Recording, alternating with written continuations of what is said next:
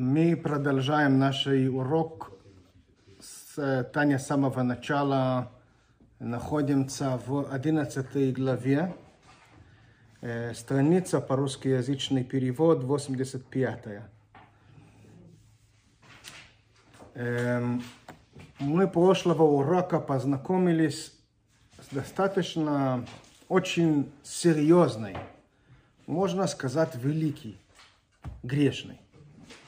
Человек, который грешит раз в каком-то квартал или год, и то его грехов не повторяется, одно и того же грех раз в какое-то время. Он ошибся больше, чем грешил. Ошибся. Или в мысли, или в речь, или в действии, но в легкие формы. Это не что нарушил субботу, не дай Бог, или кушал некошерная еда, или пропустил одевание тфилин, или не читал шма. Не такие грубые нарушения. А у него просто думал о чем-то, которое нельзя. И продолжал мыслить, пока не хватил себе в руку. И говорил, все, нельзя. Или говорил не то, что надо. Это называется авак лешон ара.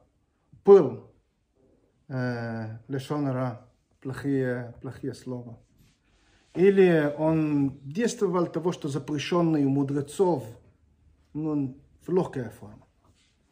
И сразу после этого он просил прощения Всевышнего. И Всевышний его простить за это. Простить. Почему? Потому что он себе контролирует. Он не постоянно грешит. И не грешит, и повторяется своего греха. Это человеческая ошибка. Это в грань человечества. И это не повторяется. То есть, когда мы ругаемся с близкого друга, и другом провинился перед нами, когда этого поступка, который он поступил не совсем корректно по отношению с нами, происходит первый раз, мы говорим, чего первый раз, просил прощения, чего? А если повторно, причем той же, я говорю, слушай, это у тебя привычка такая. У нас с вами серьезная проблема. А если третий, четвертый, не хотим простить. А если он не знает, что это грех? Тогда не знает. Мы говорим, когда мы говорим с человеком, говорим, нельзя так себе вести. То есть, есть большая разница между того, что человек это делает реально, потому что у него такой характер, потому что такие привычки, потому что он человек, он может ошибиться. И мы говорим ему все, не надо, и он старается, и больше. Он реально, мы видим, что ему это больно. Понятно, что его прошение, она серьезная, она очень значимая, очень значительная. И поэтому мы прощаем. Конечно же, перед Богом, когда человек провинился, это человек, и он провинился, и он просит прощения, и Всевышний видит, что это не повторяется, конечно, его прощают. Но сказать мы обязаны, думаю, указать на... Посмотрите, тут мы не обсуждаем, какую роль имеет чужого еврея по отношению с другом. Должен он предупреждать по отношению с грехов, которые он делает перед Богом. Это отдельная тема. Она должна учитывать того, что услышит он, не услышит тебя, будет он злиться или потом будет и с тобой ругаться из-за этого. Тут есть целые законы, как мы должны относиться к теме, которые грешит рядом с нами. Это отдельный вопрос, это отдельная тема. Но мы сейчас говорим о отношении между Богом и это человек, между человеком и Богом. Какая взаимное отношение? И здесь я хотел задавать вам интересный вопрос. Когда этого грешный согрешил, он что-то думал не о том, не удержал мыслей, теперь он провинился перед Всевышним, он совершил грех, он раскаивался, и он знает, что той же ошибка не повторится. На время после того, что он раскаивался, он праведник или средний? Или он остался грешным? Нет, он остался грешным. Почему? Если он уже совершил грех, это если он не повторит потом, тогда есть шанс, что он уйдет в средний. То есть... А если он иногда повторяет, то нет, он грешный. Давай четко я объясню. Я понимаю, о чем вы говорите, но давай чуть-чуть дальше. Праведника даже не возникает такого желания. Правильно. Праведник — это отдельная песня, вы правильно говорите. Но разница между грешной и средней в чем? В чем эта разница? Тот борется, а тот даже не борется. У среднего все под контролем. Нет. Под контроль чего? Животная душа под контролем. Он не... Хорошо, но посмотрите. Мы говорили, что все идет во фронтов, да? Праведник правильно говорит, Яков, фронт очень-очень далеко от вообще какие-то переступления гран. Понятно, это где-то в правое полюс и левое полюс сердца человека. Где-то очень далеко. Да, понятно. Разница между грешной и бейнони. Мы говорим, что бейнони — это человек, который не грешит. А грешный — это человек, который вот такой большой, серьезный очень человек, который мы называем, ну, можно сказать, великий грешный. Вот между него и бейнони никакой разницы, вроде бы, на первый взгляд. Получается, что бейнони просто и это не переступает, а он переступает. А если этого грешный не будет грешать весь год, конец этого года, который он не грешил, он может поставить галочку: я был бейнони на это протяжении года. На прошедшем протяжении года. Наверное, да? Да. Вот и так, да? Наверное, нет все равно. Потому Почему? Что где-то во глубине души он может согрешить. Почему? А бейнони не может согрешить. Вы говорите очень правильные вещи, но в чем? Если можно просто поставить пальцы, где проблема? Я скажу вам, у грешной, даже такой великий человек, который держит себе так сильно, что раз в году, и маленький, очень тонкий какой-то гран перешел, у него, можно сказать, не хватает чем-то. Что не хватает? Богобоязненность. Он недостаточно боится Бога для того, чтобы поставить крест на любого вида. А крест нельзя ставить. Икс. Это не наша тема. Поставить запрет на любого вида, переход грани. Поэтому грешный, мы говорим тут состояние душа, они переступлений, состояние душа грешная. То есть он может себе удержать, но он захотел. Он может перешагнуть, может. Просто удержал. Ну, например, как? Давай, например, как? Если человек, давай берем пример, доступный пример. Если человек... Сегодня есть целые фанатики, которые кушают только правильные пищи. Фанатики. Есть такие, наверное, встречали несколько таких. Всегда есть, встречаются. Фанатики. У них это просто исключено сахар, исключено там жир, исключено алкоголь, исключено там список... Что они кушают какая-то морковка и несколько таких фрукты, они подбирают себе хлеб только такой-то или не такой-то, да. Они живут в определенной своих атмосфер. Можно сказать, что этих людей, фанатики, вот этих фанатики очень сильные, дотичные такие, да, если они пройдут мимо очень вкусного, жирного такой ресторан с стейками или шашлыками. У них будут с луной выходить? Нет. Вообще им это по-барабану. Вообще не чувствует. Неинтересно. Не чувствует. А если я сегодня принял решение, что мне нужно так жить? Ну, не потому, что я хочу. Врач мне сказал, слушай, сдохнешь, если перестанешь так кушать. Ну, я получил все инструктаж, как этих дотичных там фанатики. И меня говорит, ну нельзя тебя покушать по-другому, ну нельзя, диета надо.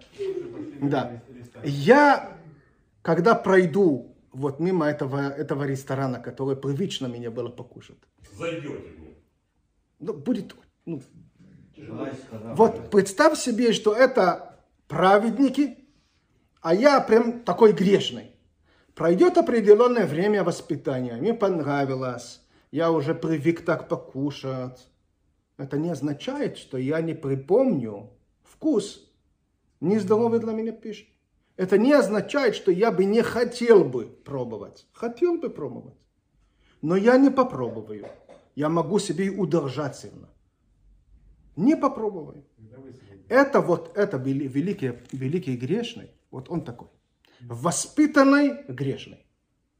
Очень воспитанный. Он уже привык к своей жизни. Он не будет переступать. Максимум, что у него пролезет, это подумать, давай почувствуем запахом. Чуть-чуть слюни протекают, я почувствую себя хорошо. Вот это его грех. И он все равно говорит тебе, нет, в следующий раз не пройдешь через этого, не надо. Это слишком большое испытание, не будешь больше. Вот, на это можно сказать грань. Вот этого грешный идет. Он знает, что такое быть грешным. Но он принял решение, такими не быть. И он борется с собой, и он воспитывает себя очень сильно. И очень крепко себе удерживает. И он учит Тору весь день. И он выполняет все заповеди. И он строго держит себе по всех запрещенные вид заповеди. Очень сильно себе удерживает. У него все получается. Но не означает, что он бы не мог перешагнуть. Бейнони – это человек, который находится дальше. Он перестал хотеть. Есть такое положение. Перестал хотеть. Он уже это не хочет. Он перестал хотеть или изначально? Он перестал хотеть кушать. Он перестал... Вернемся обратно к этому пищу, да? Он перестал хотеть так кушать. Он не хочет. Он знает, что он покушает, ему станет нехорошо. Он перестал хотеть. Он получает удовольствие от своих жизней. Но это не означает, что он не будет припоминать прошлого с улыбкой. Он будет, когда он припомнит, когда он ел так вкусного для него, да, для него это будет приятное воспоминание. Но перешагнуть и не перешагнет. Он уже все, он уже решил себе жизнь. Это Бейнони. Это разница между бейнони и грешной. То есть, в каком грани я по отношению с прошлым? В каком месте я нахожусь? У меня нужно просто перешагнуть. Я не перешагнул, потому что я держал себя сильно. Или я перестал хотеть. Вот это уже мне не интересно. Я не скажу, что я не припомню с улыбкой. И я не буду рад вспоминать. Но я не покушаю. Я помню покойный Реб Йоэль Кан, когда мы были еще на учебе в Нью-Йорк. Он курил все свои сознательные жизни по 2-3 пачки в день. В день. Мальборо красный. Не легкий. Красный. Когда он писал Мааморим, обработал Мааморим, который Ребе сказал, иногда он мог замыкаться, что будет понятно, без еда. он не чувствовал, для него это было вообще не тяжко. 2,5 дней в комнате, просто работал, не спал, для него это ничто, он не хотел спать, он думал, давай поспим, нет, не поспим. У него просто вошел в ритм и все, и ничего не сбивало. Единственное, что было, когда он открыл, спустя там 2,5 дня этого комната, вышел дым, прям дым такой огромный. Однажды я слышал от моего брата недавно, он отдал мальчики, они тоже большие серьезных раввинов, но в то время они были мальчики по отношению с ним. Листовки, которые он переписывал, маамар, для того, чтобы его печатать и передать Ребе на проверку. Они начали печатать, писать, но они должны быть при памяти, они понимают, что они пишут, да? Это не простые ребята. И они видят, что нет застыковка, что-то не хватает. Они подошли к нему и говорили: Ребе, не хватает. Нет, я писал. Нет, я писал. Они вошли туда в комнату, начали перерыть бумаги, потом нашли выброшенную коробку с сигаретой в мусор, который в ошибку, он просто начал думать, стоял в позу с этого коробка и начал писать на ней. И бросали в мусор. Такой он человек. Очень-очень особенный человек. Мне рассказали, тоже брат мне рассказал, что один начал включить в этого группу, которые обработали сифы и Маамори Муребе. Они работали под его начало, под его наблюдение. Он должен был писать, что вспоминал, писать это. Они должны были потом набирать это, отправить это к Ребе, получить от Ребе какие-то замечания или не получить. И печатать потом. И у него был вопрос серьезный к Реб Йоэлю по обучению. И он поднялся на 4-й, 5-й этаж, я забыл какой. Он говорит: а можно увидеть Реб Йоэля? Он говорит: иди к нему. У него не было секретаря. Он был очень такой простой. И он видит его, лежавшего в таком подбросанном по бокам, по сторонам руки. Голову откидывается сзади. И он говорит: Реб Йоэль, Ребе, вообще. И там ребята постарше начали улыбаться. Он говорит: сейчас, наверное, пока не закончит того, что он думает, не услышит тебя. И так это было иногда по суткам. Просто не послушал. Короче, он не знал английского языка. Несмотря за 40 лет проведения в Нью-Йорке, да? Как он купил сигареты, я это видел сам. Он пошел из домой в сторону синагогу к Ребе, зашел в магазин, там был магазин, и он показывал пачка сигарета, сигарета ту. Все, что он знал в английского языка, и все. Когда мы закончили учебу, 2 года я учился в Нью-Йорке, он получил инфаркт. Ему было уже за 70, получил инфаркт. И перестал курить. Просто не курил больше. Я себе много думал, что у него было мучение, и было больно ему, но все-таки он человек, он не праведник, да? Мне сказал человек: нет, перестала захотеть. Инфаркт научился так, что перестала захотеть. Все. Все просьбы его жены, его учеников: перестань курить, перестань курить. Он даже не понял, что они хотят от него. Получил инфаркт, перестал хотеть. Не хотел больше. Даже от курения этот инфаркт. То есть получается, что есть такая это как бейнони, это как, не дай бог, курение после инфаркта. Невозможно. Вот не хочу. Это не получается. Это не означает, что не припоминается, что было при курении. Это означает, что не хочу, не могу. Это невозможно. Вот. Это... Извините. А вот граница между праведником Бенани и грешником, эта граница подвижная в течение всей жизни человека? Или она может... или она будет одинаковая? Для всей жизни его одна. Ты спрашиваешь очень серьезный вопрос и очень...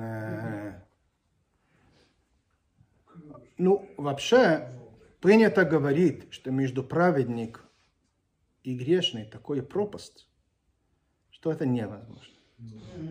Но мы говорим, мудрецов пишут, что не надо верить в себе и до день смерти.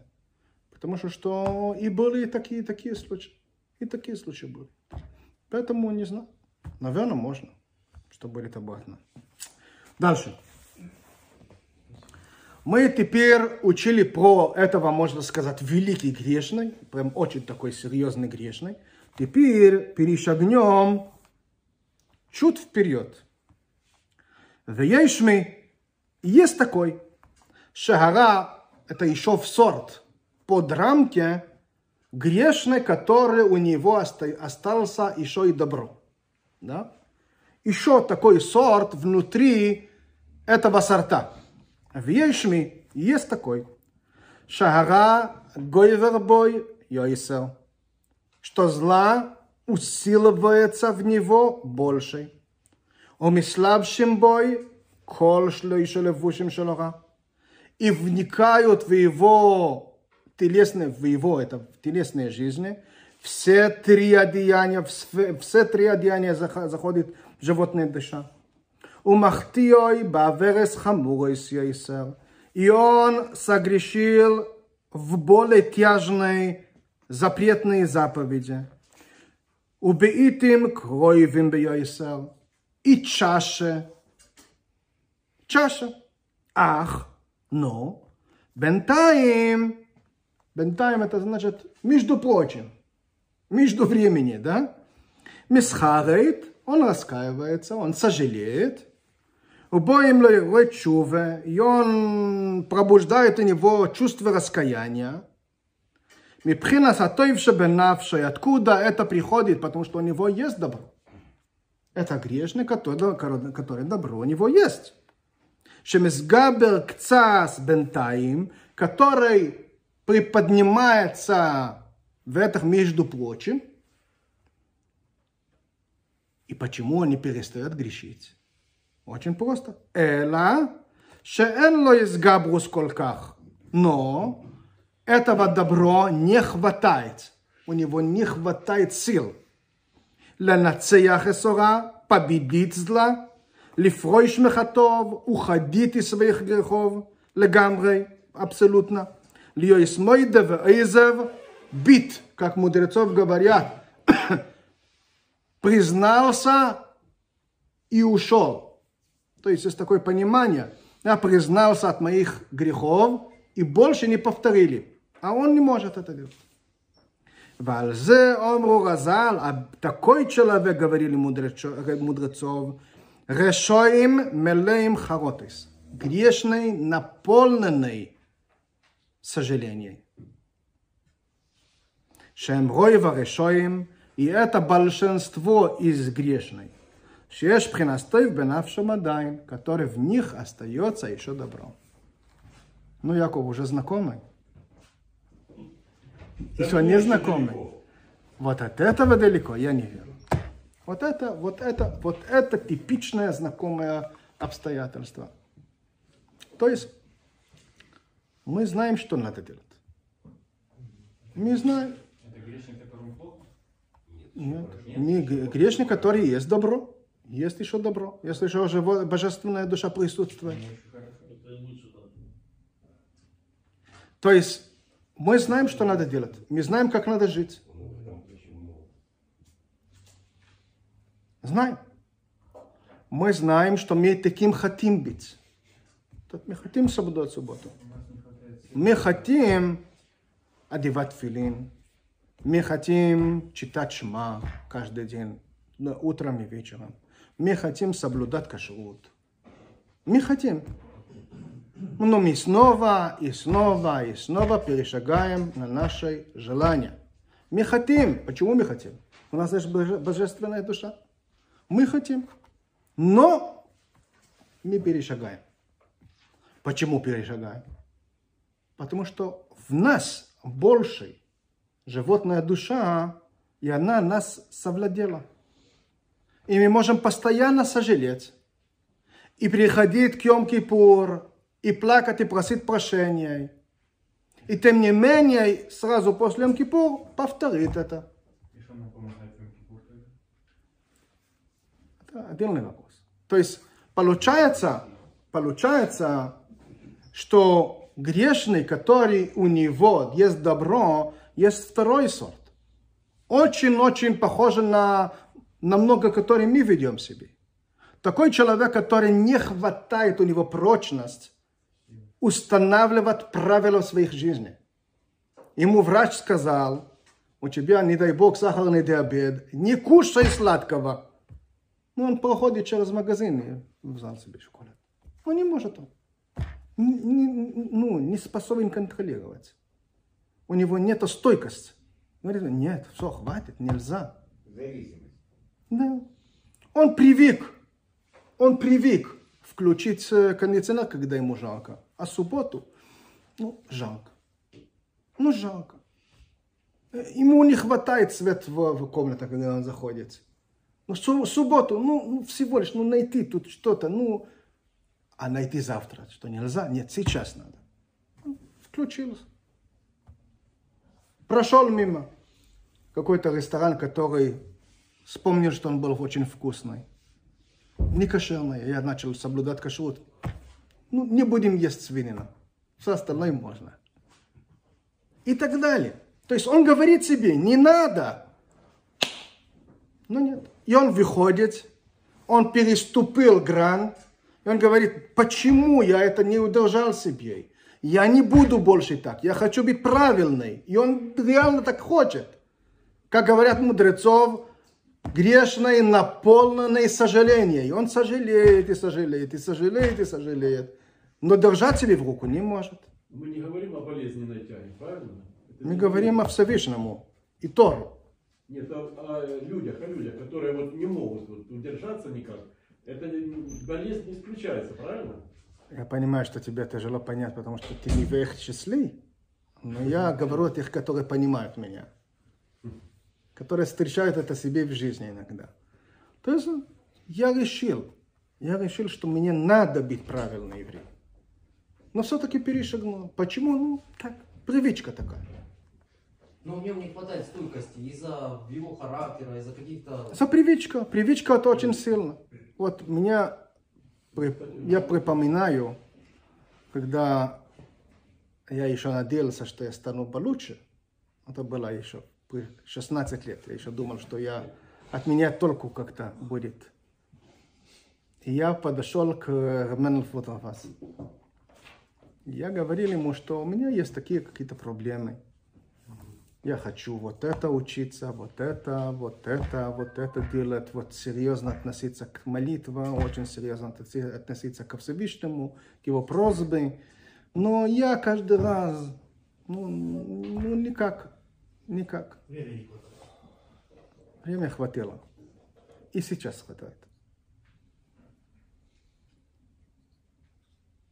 И он был очень мудрый человек, реально очень мудрый человек. И он мне говорит, Что ты хочешь? Ты знаешь, когда человек больной, физически больной, он будет лежать в кровати на левый бок, через несколько минут начнет ему болеть правый. Переворачивается он на правый, через несколько минут начнет болеть левый. Он переворачивает на спинку, живот начнет болеть. Переворачивает на живот, спина будет болеть. А что надо делать? Лечиться. Говорит, ты типично больной. С тобой надо заниматься лечением. Проблема, моя несчастье, что он уже не вернулся, к сожалению, в Ешиву. Он ушел уже он переболел реально, и спустя 1,5 года он прощался от физической жизни. Я не уверен, что если встречался с ним, стало лучше, но хоть была надежда. То есть, о чем я говорю? Говорю о том, что это очень знакомая ситуация. Мы принимали решение быть правильными, а привычка взяла верх. Мы не можем переломать себя. Почему? Такие мы. То есть это тоже грешный и тоже имеется добро. Если не было добра, то он не сожалел никогда. Ни о чем не сожалел. А за что ему сожалеть?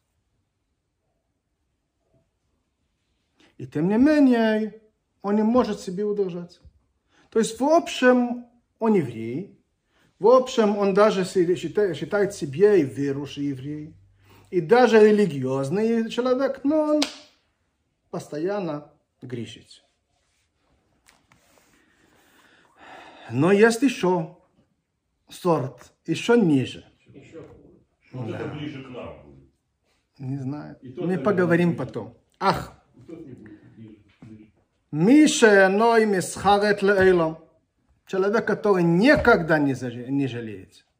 Он не жалеет. И его не посещают даже сожаление. Мысли раскаяния. Нико Рошо Вералой. Он грешный, который у него осталась только животная душа. Божественная душа в его жизни не присутствует. Шагараша бенавшой. Почему? Потому что зло, которое в его душа, животная душа, он единственный внутри него. Киговар колках алатоев, он так настолько усиловал себе и победил добро, божественная душа, до того, что божественная душа прилетела от него, улетела от него, она ушла. А где божественная душа? Она улетела, он перестал быть евреем. Он все, он уже покойник, не еврей. Нет. Она у него на поверхностное состояние. Что такое поверхностное состояние? Талмуд переводит очень красивый пример, прямо яркий пример.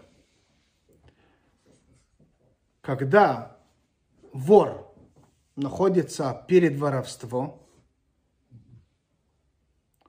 и он, перед тем, что он взламывается, да, дом с людьми, да, и понятно, что там будет. Он будет воровать, если кто-то встанешь, непонятно, как он покончит с этого, да? Вот-вот. Заходит сейчас. И он что делает? Просит Всевышнему успех. И ты говоришь, ну ты что, вообще конченый? Что с тобой? Ты просит у Всевышнего от того, что написано в Тору нельзя. Об этом говорит Талмуд. Ганво, вор, апумахтарте, на вход. Перед вот, входом к воровству, Рахмонекарье, он просит Всевышнему. Это что такое? Это поверхностное состояние его души. В чем она выражается? Выражается, что у него нет сомнений, что есть Бог. В критичные минуты он уверен, что есть Бог. Но он не переводится это в своем жизни по-настоящему. Это не... Я помню, у нас был покойный Марк Ильич Горловский. Он себе олицетворял интеллигентный, неверующий человек. И он постоянно подчеркивал, я же не верующий, я же воспитан Советского Союза, я же не верующий. И каждый раз я улыбался, и он реально злился постоянно. Чего ты улыбаешься? Чего? Говорили ему, Малкилич, если ты переболеешь, да не дай Бог. Что значит не дай Бог? Да ты что, прицепился? Говорит, нет, я не прицепился. Ты сказал, как есть, не дай Бог. Вот не перецепился. Ты хочешь, как скажи. Как сказать, это выражение такое, не выражение. Нет, это не выражение. Ты реально говоришь, не дай Бог. Потому что ты понимаешь, что когда переболезный, ну не дай Бог. А кому еще обратиться? У нас в соседстве был очень интересный человек. Он живой в Израиле, очень интересный человек. Он был летчик в израильской армии, очень серьезный летчик. Он был один из командиров, несколько, это называется, стройка, там, несколько, там, группа самолетов при перелете на бомбежка. Еще когда в Израиле были только «Миражи» и «Фантомы», а потом он полетел на F-15, Судного дня, 74-й. И там он пал и был в плену, по-моему, в Египет. Достаточно суровый период времени. И он стал религиозный человек. И однажды он работал, когда я его знал, он работал как летчик сосны. Вот, сосны просто, ну, это маленький такой самолет, как кукурузник, да? Сосны. И они были там, с боками, с какой-то яд для птиц и всяких такого, для того, что там защитить продукты от всяких червяки или птиц и так далее. Они брызгали на всех поля там. То есть он каждое утро, там, в 4 утра, сел в самолет, погрузился, полетел, пополивал везде и вернулся обратно. То есть у него было постоянное общение с колхозником.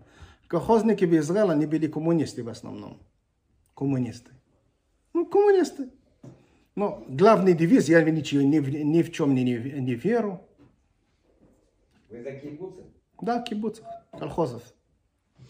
И однажды он рассказал, я помню, в детстве он рассказал, он пришел такой улыбающийся на молитву утром и говорит, у меня было сегодня интересное общение. Говорит, колхозник, который там, отвечает на больших пола, говорит ему, ну, гиди, зовут его, гиди, чего ты веришь? Как чего я верю? Ну, представляй себе, что не будут ходить дожди там в этом году. Говорит, ну ничего, у нас есть Кинерет. Кинерет будет снабжать нас водой. Ну, если еще один год не будет воды, не будет идти дожди. Говорит, ну ничего, есть у нас колодцы, которые сохраняют воды. Хорошо, а если третий год не будет воды? Говорит, не дай Бог. Не дай Бог. Что не дай Бог? То есть... Этого чувства, не дай Бог, это же выражение, это не просто такой язык, так мы говорим. Это определенное выражение, которое мы говорим, ну, когда в нашей силе нет решения, мы говорим, ну, как-то надо помощь. Как-то надо помощь. Как-то надо обратиться к кому, который, ну, никак. Вот это и есть абсолютно грешный. У него уже нет даже сожаления. Он не чувствует, что у него нехорошо. Но где-то, когда нажимаются на него, он кричит, не дай Бог. Он чувствует Всевышний, но это поверхностно. Это не выражается в жизни. Никак не выражается в жизни. Велахен, и поэтому говорили мудрецов, Амру Разал, «Кол беясоро шхинта шарья». Любое место, где собирается миньян, не спрашивается, абсолютно грешный, чуть грешный, большой праведник. Коль бы ясоро, любой сбор, если ты евреев, шхинта шарья. Есть Бог. Наоборот, 9 праведники, великие праведники, Аль-Теребе и его друзья, соберутся 9 человек. Молиться, у них нет миньян. Придет просто какой-то жулик из-за улицы, и будет. Есть очень красивая, реально очень красивая история. Один из необычных, неординарных праведники Реб Альтеребе, и это был его друг, и он пишет по этого книги, в начале книги, свою рекомендацию, Реб Зуша из Аниполи. Он похоронен рядом с Магдис Мезрича в Аниполе. То есть Магдис, он жил в Аниполе. У него была группа разбойников, бандитов, вори, которые он постоянно их приблизил к себе. Ну, не надо быть так легкомысленно, когда мы говорим об этом. Мы говорим в то время, когда не быть религиозные евреи, это было абсурд. Это было как-то тенери. То есть без бороды это вообще немыслимо вообще было. Не ходить на молитву утром, это вообще немыслимо. Это вообще было исключено. То есть людей, которые сидели в доме или в синагоге, учили Тору там, сколько они только могли, между работой, до работы, ночью, утром. Это было большинство из еврейского народа. То есть в то время быть вор, ну, немыслимо. И с ним Реб Зуша из Аниполи очень много общался. Говорил с ним, обнимали их, цаскал их. И постоянно им говорили, ну что это такое? Чего ты прилаживаешь на них так много усилий? Тем не менее, тем более, что они не стали праведники благодаря твоему общению. Они такие же. А Реб Зуша промолчал. Однажды вот этих разбойники, еврейские разбойники, решили, что есть крупная, им крупно повезло. Везли в какой-то главный церковь ближе к Аниполи очень много всяких разных украшений золотых. Вот можно теперь делать такое серьезная подборка и разбогатит крупно, и все будет хорошо. Ну, что тогда было? Он был самый худой, один из них был очень худой, я не помню, как его зовут, написано, как звали его. А в церковь ближайшие окна было только высоко над куполом, и в куполе надо было пролезть в маленькое окно, вот отсюда и лезть вниз, там были лестницы такие, лестнички там внутри. Он должен был пролезть, единственный, который мог это делать. Полетал вниз, собрать все, что только есть, подняться с ними и бросать своих друзей все, что есть, они должны были его вытаскивать.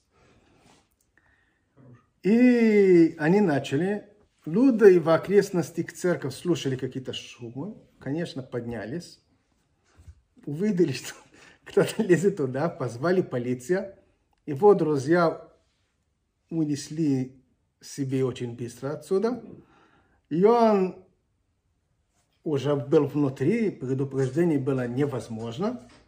И он собрал все, что только есть, поднялся вверх, бросил своих друзей криком «Держите!» вот весь смешок. И начал пролезть через окно и не понимает, где лестница.